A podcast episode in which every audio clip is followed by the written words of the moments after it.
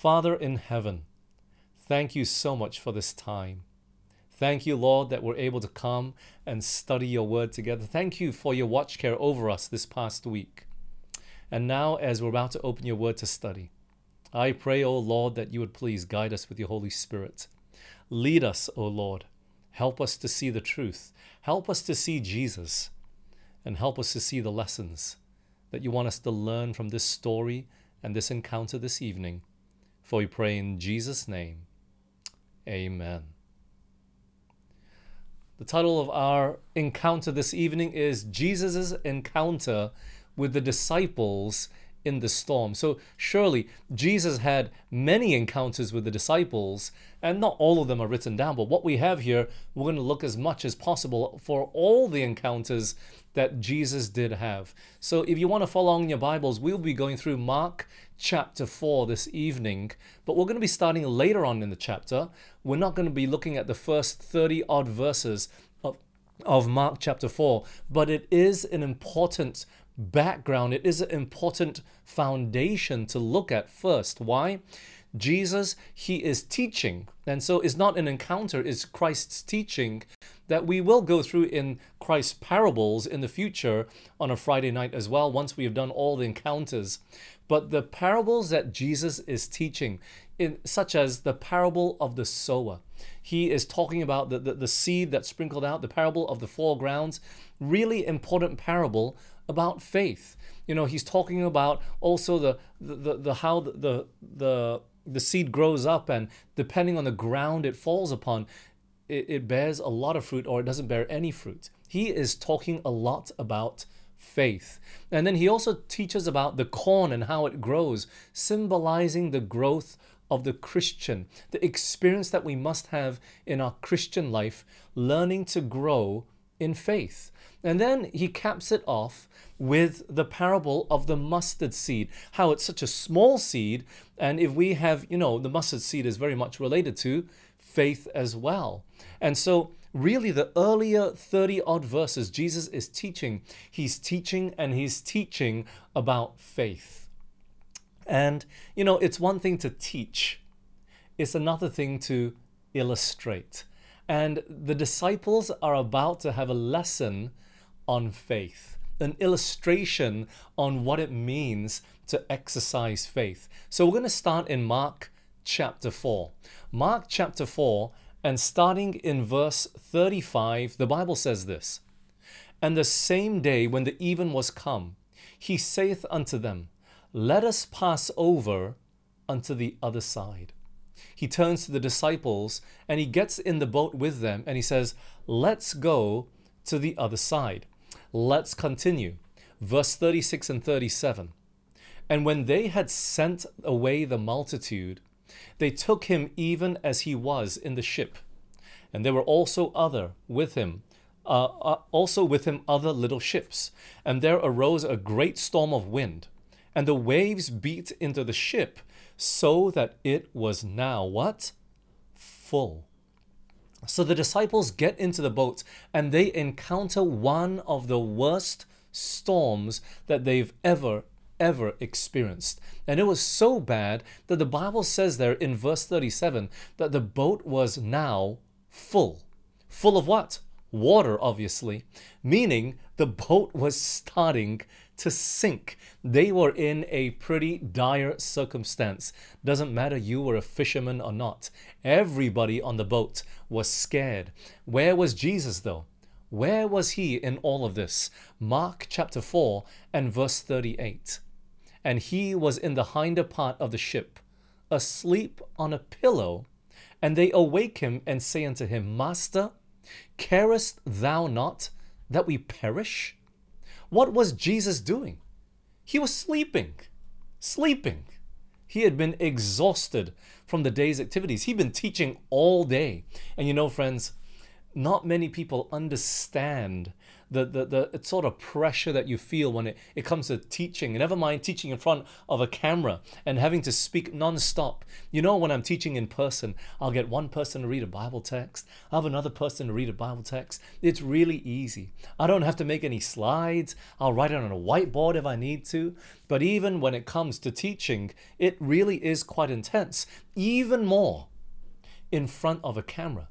But Jesus didn't have any of those things to worry about. He had crowds. He had thousands of people that were jostling him and touching him and, and wanting healing and help. And, and on top of that, he was preaching the whole day. He was exhausted. And so he is asleep in the midst of this storm. And whilst the disciples are struggling, he is filled with the peace of heaven knowing that he has done what his father wanted him to do, and now he can rest. He can sleep, and nothing, not even this storm, could break his sleep, except for one thing, of course his disciples. They came to him and, and they're, they're afraid and they awake him that the wind is howling and the storm is, is blowing and the, and, the, and the water is in the boat. And what did they say to him? Do you remember? There in verse 38 at the end there, they wake him up and say, Master, don't you care that we perish? I mean, look, if we would just stand back and think about it for a second, we would realize how silly a question that is. Jesus, don't you care about us? We're about to die, don't you care?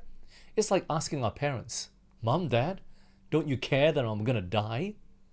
I mean, look, I haven't met yet. I've heard stories, but I haven't met yet a parent who hates their children. So, you know, you hear it in the news, you hear it here and there, but, you know, Jesus was not that.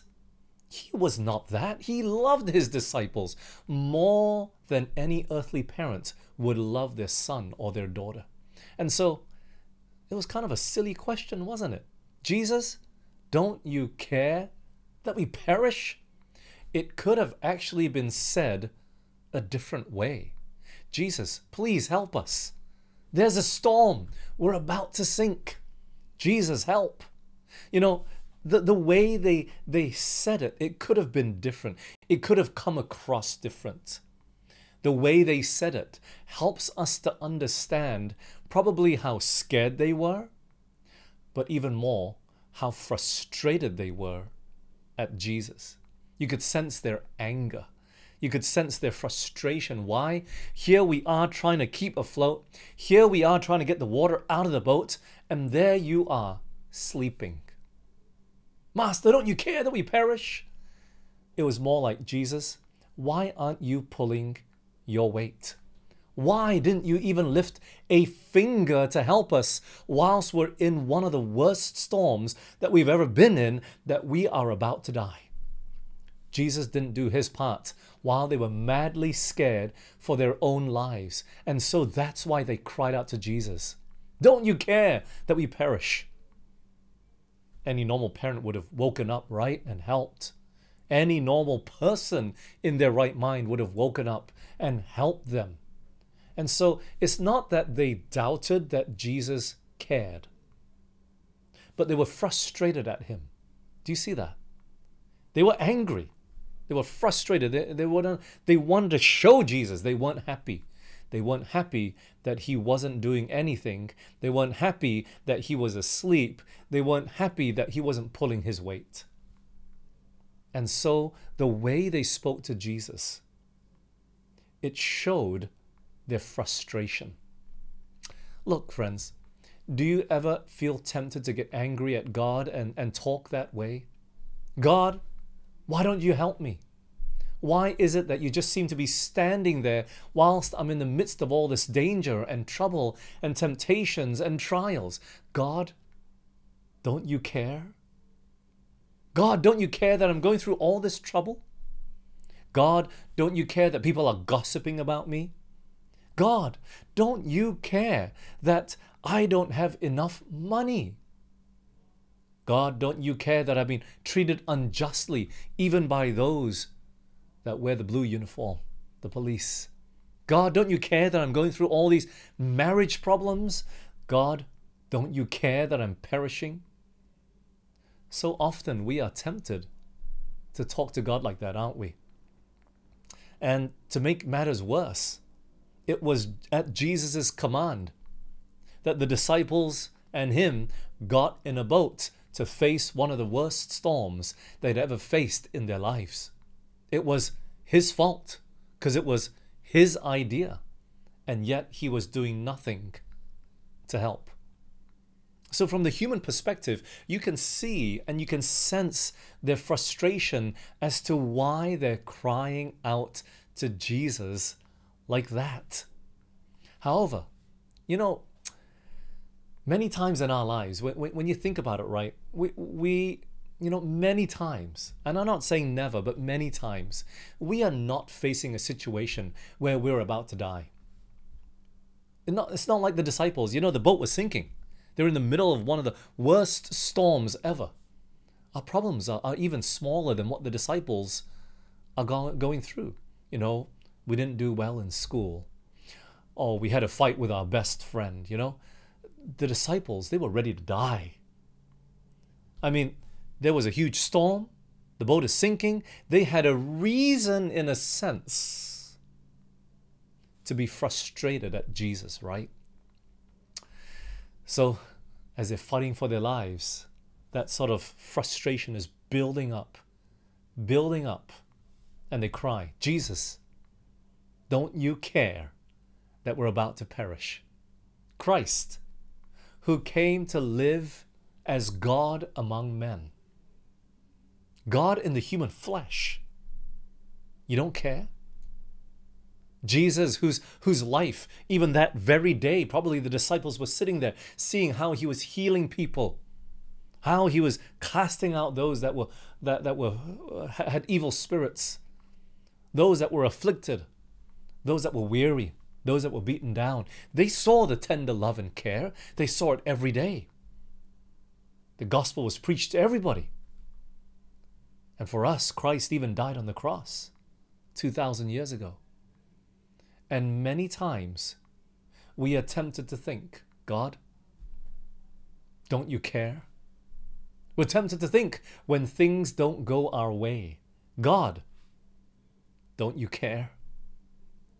We're tempted to blame God of the predicaments that we're in or as to why He doesn't help us and bless us why he doesn't help us when we go to church and when we pay our tithe. Why doesn't he bless us? Why doesn't he make the road smooth? Just like how we think it should be if God is so big and strong, right? But of course he cares, friends. He cares about the sparrow that falls to the ground. He cares so much that he numbers the hairs that are on your head. Of course he cares. What a ridiculous question to ask. Of course, He loves us. His watch care over us is more earnest than that of our parents. But yet, so often, we allow trials and temptations and, and the things that we go through that pull us down, we allow those things to sep- separate us from God. As if God has to be the one that helps us every single time. If God did not care, He would have destroyed the world a long time ago, and our lives also. But He bears long with our cries and our unreasonable outbursts. And so, even as the disciples, frustration in their voice, screaming out to Jesus, probably not tapping him and with a loving, a loving word saying, Jesus, Master, do you know we're perishing? Don't you care? They must have screamed it out. But how does Jesus respond? Mark 4:39 And he arose and rebuked the wind and said unto the sea, Peace, be still. And the wind ceased, and there was a great calm. Jesus, he gets up and he calms the storm. He doesn't deal with the disciples yet, he deals with their situation. Peace comes over the sea, the winds stop, the clouds roll away, the sea's at peace again, as if it never happened. Jesus deals with the immediate situation. But he's not done yet. Let's continue, shall we? Mark chapter 4 and verse 40. And he said unto them, Why are ye so fearful? How is it that ye have no faith? You know, Jesus, after the, the sea is calm and, you know, everything's settled, he turns to the disciples and he asks them two questions. Number one, why are you so afraid? And number two, where's your faith? How is it that you have no faith? So it's not like how, how come you have so little faith? You know, he'd been just teaching, remember? The earlier chapter, the earlier part of that chapter, he's been teaching about faith. And now he looks to the disciples and he's basically implying, You didn't learn anything that I taught you this whole day. How come it is that you have no faith? Look, the disciples were probably so shocked at the events that they were speechless. They had never seen anyone calm a storm before. So not only had they never seen such a huge storm, but they've probably never seen such a storm just disappear. Just like that. So they're speechless. But Jesus asks, Why are you so afraid? Why are you so fearful? Now, look, remember, if you go back to verse 37, what was going on? The boat, it was full of water. They were beginning to sink. So they're sitting in the boat, and, and you got to understand this, you know, they're, they're sitting in the boat and they're looking at Jesus as he stood up to calm the storm. We don't know if he stood or not. Maybe he did. But as he stood up to calm the storm, and then he looks at them, and and you know, you're one of the disciples. You're Peter sitting there, and Jesus says, "Why are you so afraid?" Right? He looks down at you. Uh, I'll be tempted to say, Jesus, look around you. The boat is sinking. I mean, what what's wrong with being afraid, right? So, you know, it would have been tempting to say, look, Jesus, uh, can't you see? Right? You see, Jesus doesn't just talk about being afraid. He also asks what? Why, where, why is it that you have no faith? Christ is asking, look, why are you afraid? Because I'm right there in the boat with you. Ah, yes, I'm asleep, but I'm right there. And if you believe that I'm God, you don't have to be afraid, even though I'm asleep. Do you understand that? Maybe they had some twisted thinking of, oh, we're going to die, but Jesus is going to float away in a little one of those planks that's going to break off from the boat. God will take care of you, but he won't take care of us. Maybe, you know, sometimes we think of that. Maybe that's what the disciples were thinking. You know, I think it's normal to be afraid, though, right? I mean, Jesus is not really rebuking them for being afraid only, because that's not the entirety of his question. But, you know, the question that I have for you, though, is what does your fear lead you to do?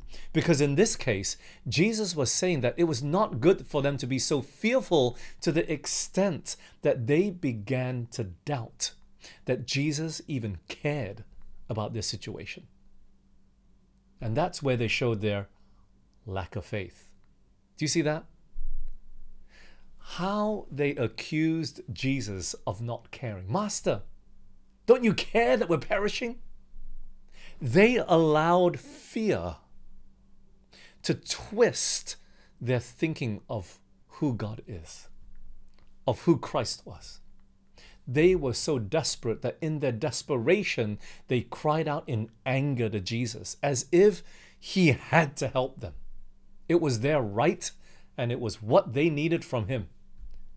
And when it didn't happen, they said, God, why don't you care? Don't you care about us? So, looking at this fear, right? I want to show you what the Bible talks about fear. In 1 John chapter 4 verse 18, look what the Bible says here.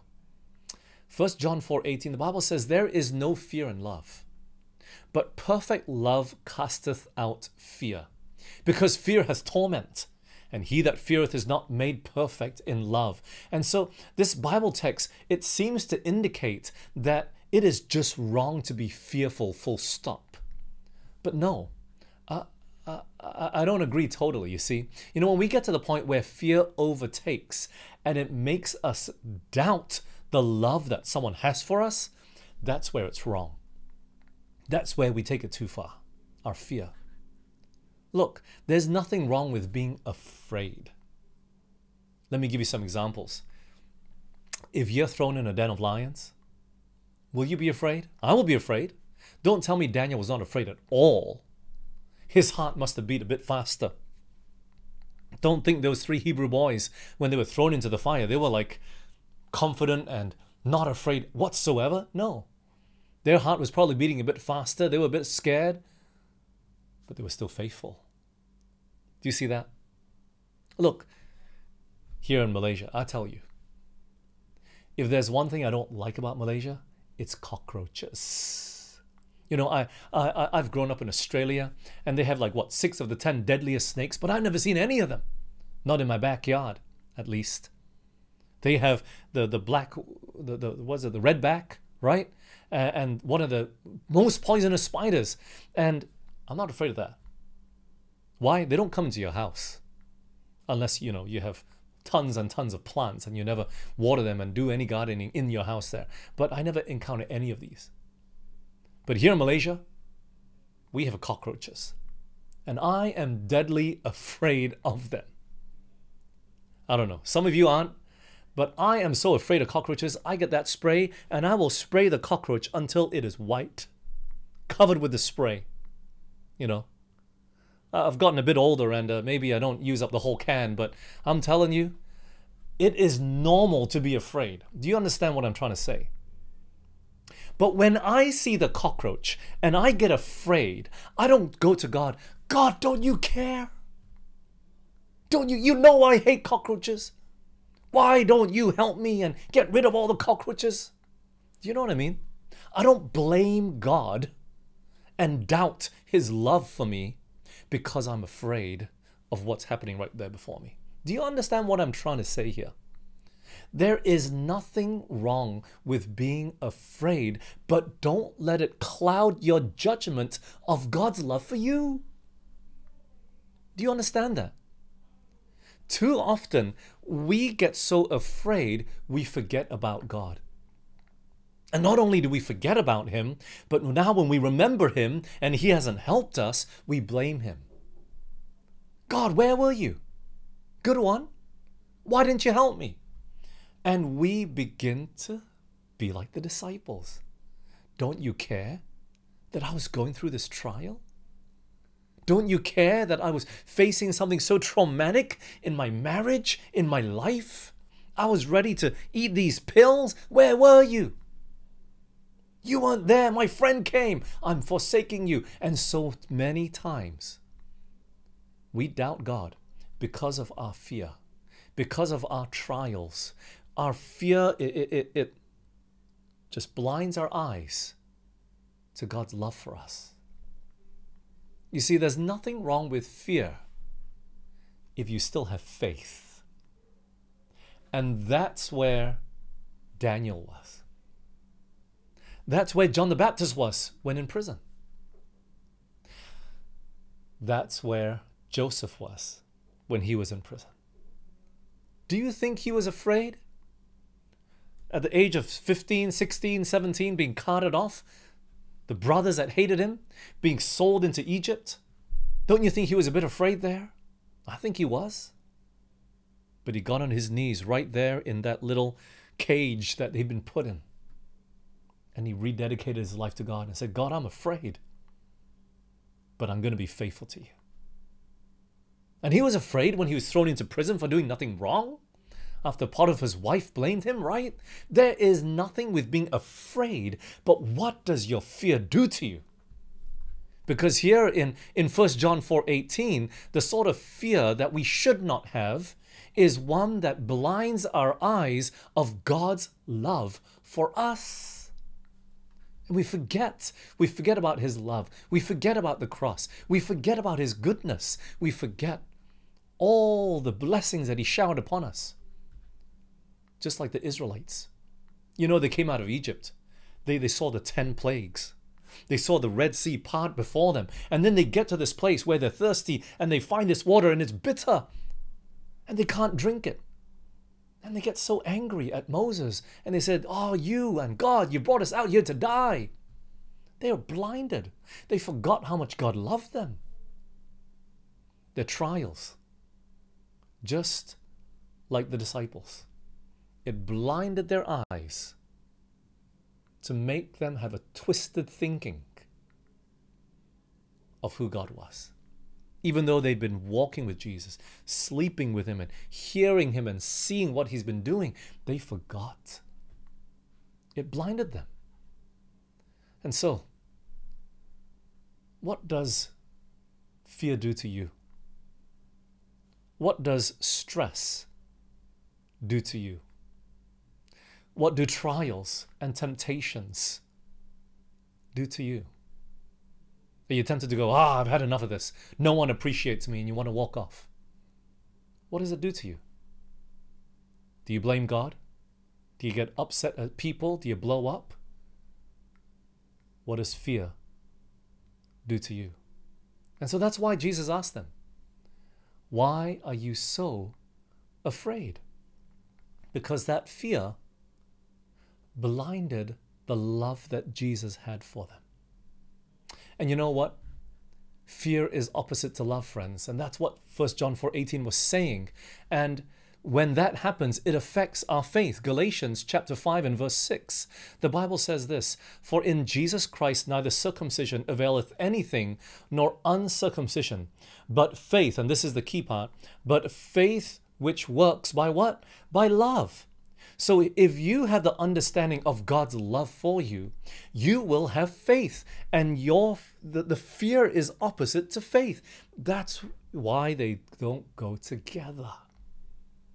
If you have fear, but you still hold on to God and you have faith, perfect love will cast out that fear. It won't twist your thinking about who God is. But when we begin to doubt God's love for us, well, that's where it begins to affect our faith.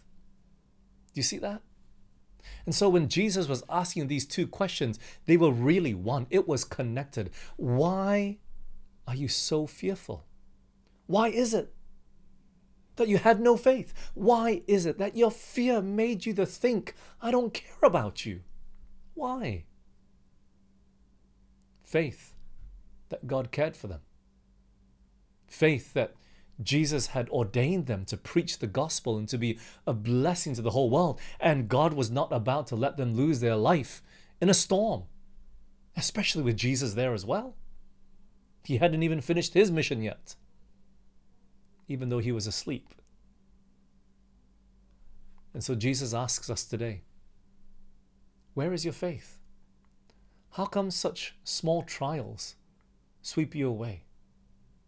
So you failed your exam. So you've been in lockdown. you know what I mean? Why is it that you have so little faith? So you're a little bit hungry. Maybe some, for some of us it's good to fast, even, right? But why is it that we have so little faith? Or to some, why is it that you have no faith? Where has it gone? Look at how the Bible describes the wicked. You know, it's very interesting. In Isaiah 57, verse 20 and 21, why are we talking about the wicked? You'll see the description that, we, that the Bible talks about here about the wicked. Look at this Isaiah 57, 20 to 21. But the wicked are like the troubled sea, when it cannot rest, whose waters cast up mire and dirt. There is no peace, saith my God, to the wicked.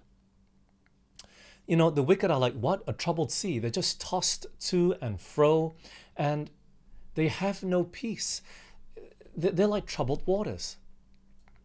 What this text is not saying is that the wicked have no peace because bad things happen to the wicked. It's not that they're troubled waters in terms of the winds blowing on them and they're troubled in their whole life. No. It's not saying that the, the people that are not wicked, the righteous, they will have peaceful life. Nothing bad will happen to them. No, that's not what it's talking about. What it's describing here, look at this. It is describing their heart. There is no peace in their hearts. They're constantly fearful. And when small things happen to them, it stirs up their hearts and their lives. And their the, the mind is like the raging sea that has no peace. It's just pulled here and there. And they can't think, they can't sleep, they get stressed over small things. The wicked are like that. Do you see that?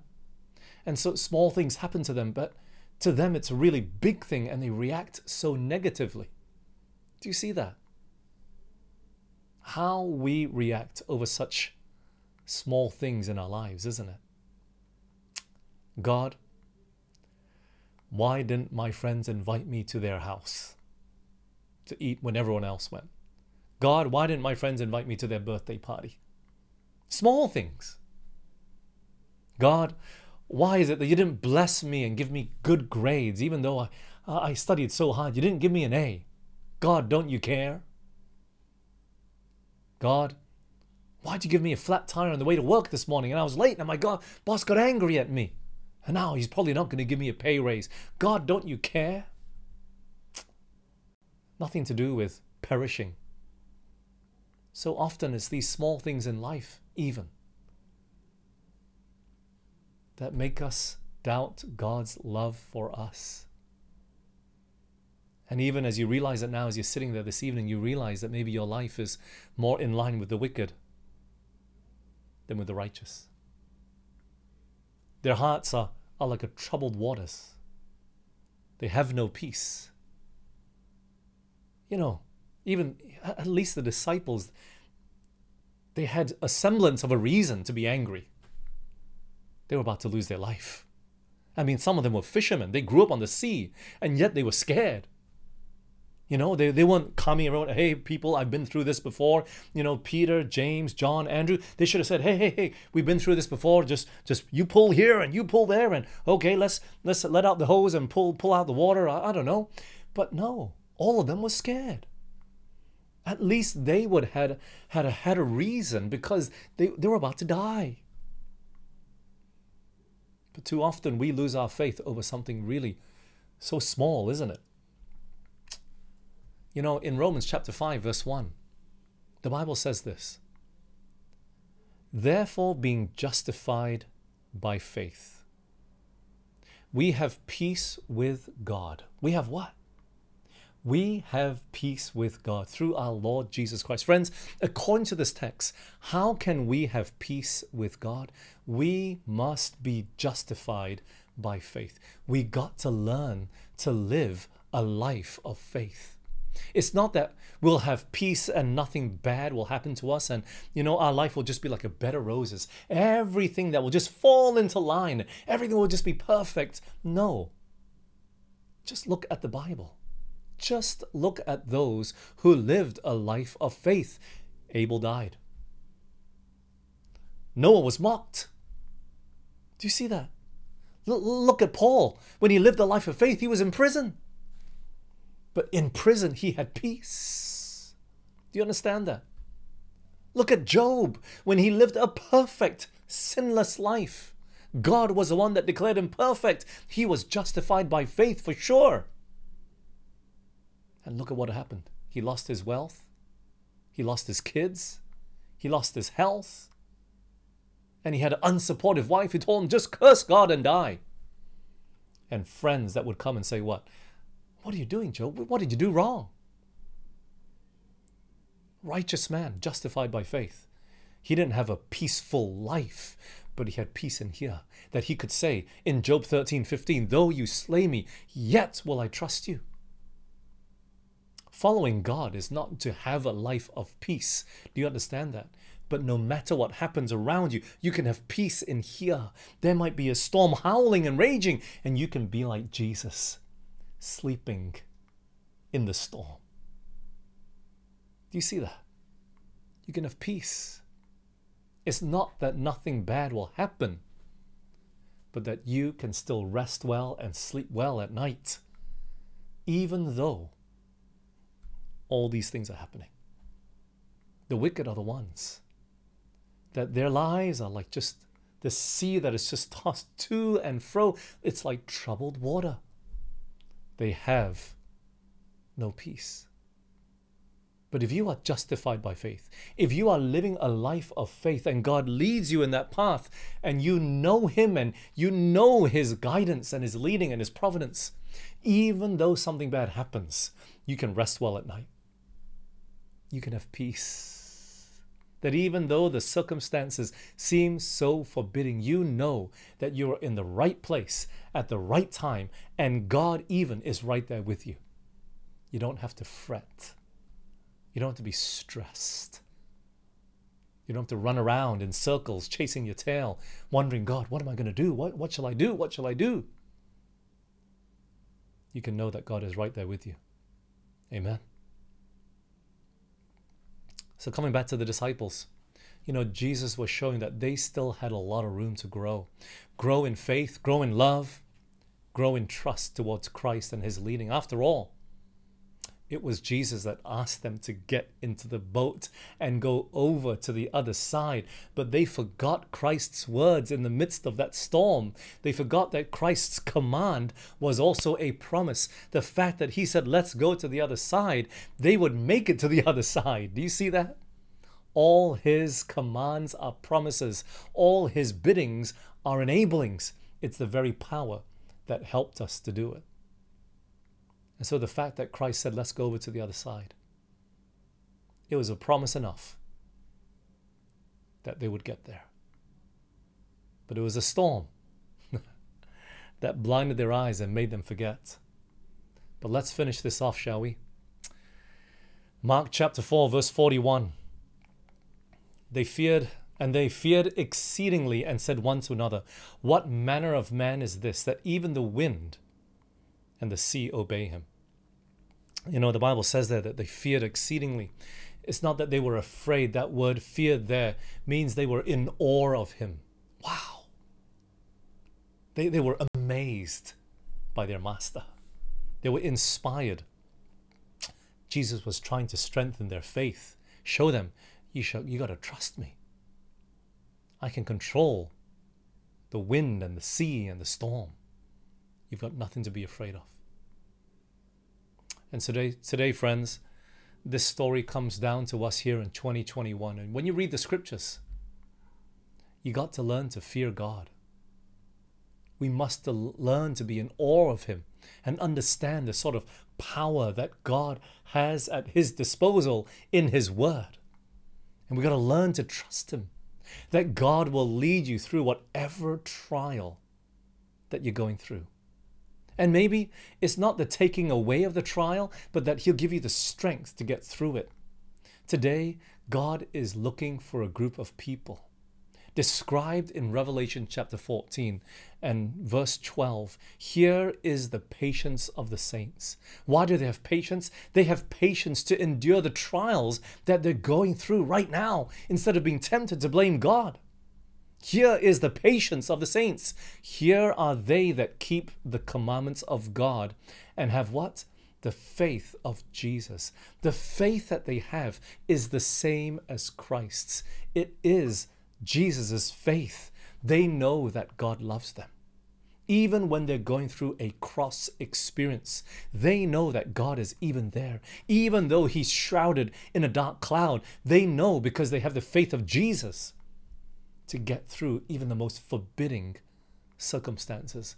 And friends, this must be our experience because the Bible tells us one day there's going to be a time of trouble, such as never was, such as the world has never ever seen or experienced, worse than this pandemic and this lockdown and whatever you have gone through, all added together worse than losing a loved one from this COVID disease, worse than the loss of your own health and life, and the loss of your job, the loss of your scholarship, whatever trial you can think of. The Bible says that there's going to be a trial so bad that even in Matthew 24, the Bible says this in verse 22 that except those days, speaking about the future, except those days should be shortened, there should no flesh be saved. But for the elect's sake, those days shall be shortened. There's coming a time where this trouble will be so bad that God has to intentionally shorten it, or else everybody righteous will die. So, friends, whatever trial you're facing today, whatever you're going through, I'm not asking you to suck it up and just ignore it or just man up and, and, and be better from it. No. What I want you to do this evening is allow your experience of what you're going through to be something that you will look at in the mirror, in which you can reflect upon. And for it to help you to see the condition of your spiritual life, of your faith, and your walk with Jesus. Do you have any faith? Or does that question apply to you this evening? Why is it that you have no faith? Do you have his patience? Do you have the faith of Jesus? And maybe even as you're sitting here this evening, as you're listening to this sermon, you, you know the answer to that question, and maybe you know that you need to come up higher. Not higher in standards, higher in your walk with Jesus. To allow God to shine faith into your life, to shine His word. That today you will make that decision to say, God, I want to surrender to you. Please come into my heart. Take full control. And you're willing to give him everything. You just got to be willing to say with me today, Jesus, I accept you as Lord of my life. I surrender to you my life. Please come in today and take full control. Are you willing to say that with me this evening, friends? I hope so. That as I pray, you pray with me in your hearts, that you would be willing, that you would be willing to even be made willing as well. Let us bow our heads. Father in heaven, Lord, I know that you never force us. You're always waiting for us to make that decision. Lord, you're always ready. You're always, and even sometimes when we cry out to you in the wrong manner, in your grace, you still respond. Thank you, Lord. Father, we want to recommit our life to you here this evening. We want to surrender our life to you. We want to open the door of our hearts to you. We want to ask that you would please come in and take full control. Lord, please help us because we cannot help ourselves. Please, Lord, fill our hearts with your love. Fill our hearts with your Holy Spirit. Fill our hearts with your word. And help us this evening, even on this Sabbath hours, to spend even more time in your word. That you would write your law in our hearts that you would please come and dwell in our hearts today and fill our hearts so full with your spirit that there be no room for the devil and his angels and this world. Please, Lord, commune with us this day. Draw us closer to thy breast. Help us, O Lord, to walk with you as Enoch did of old. That is our earnest plea and prayer. For we pray it in Jesus' name. Amen.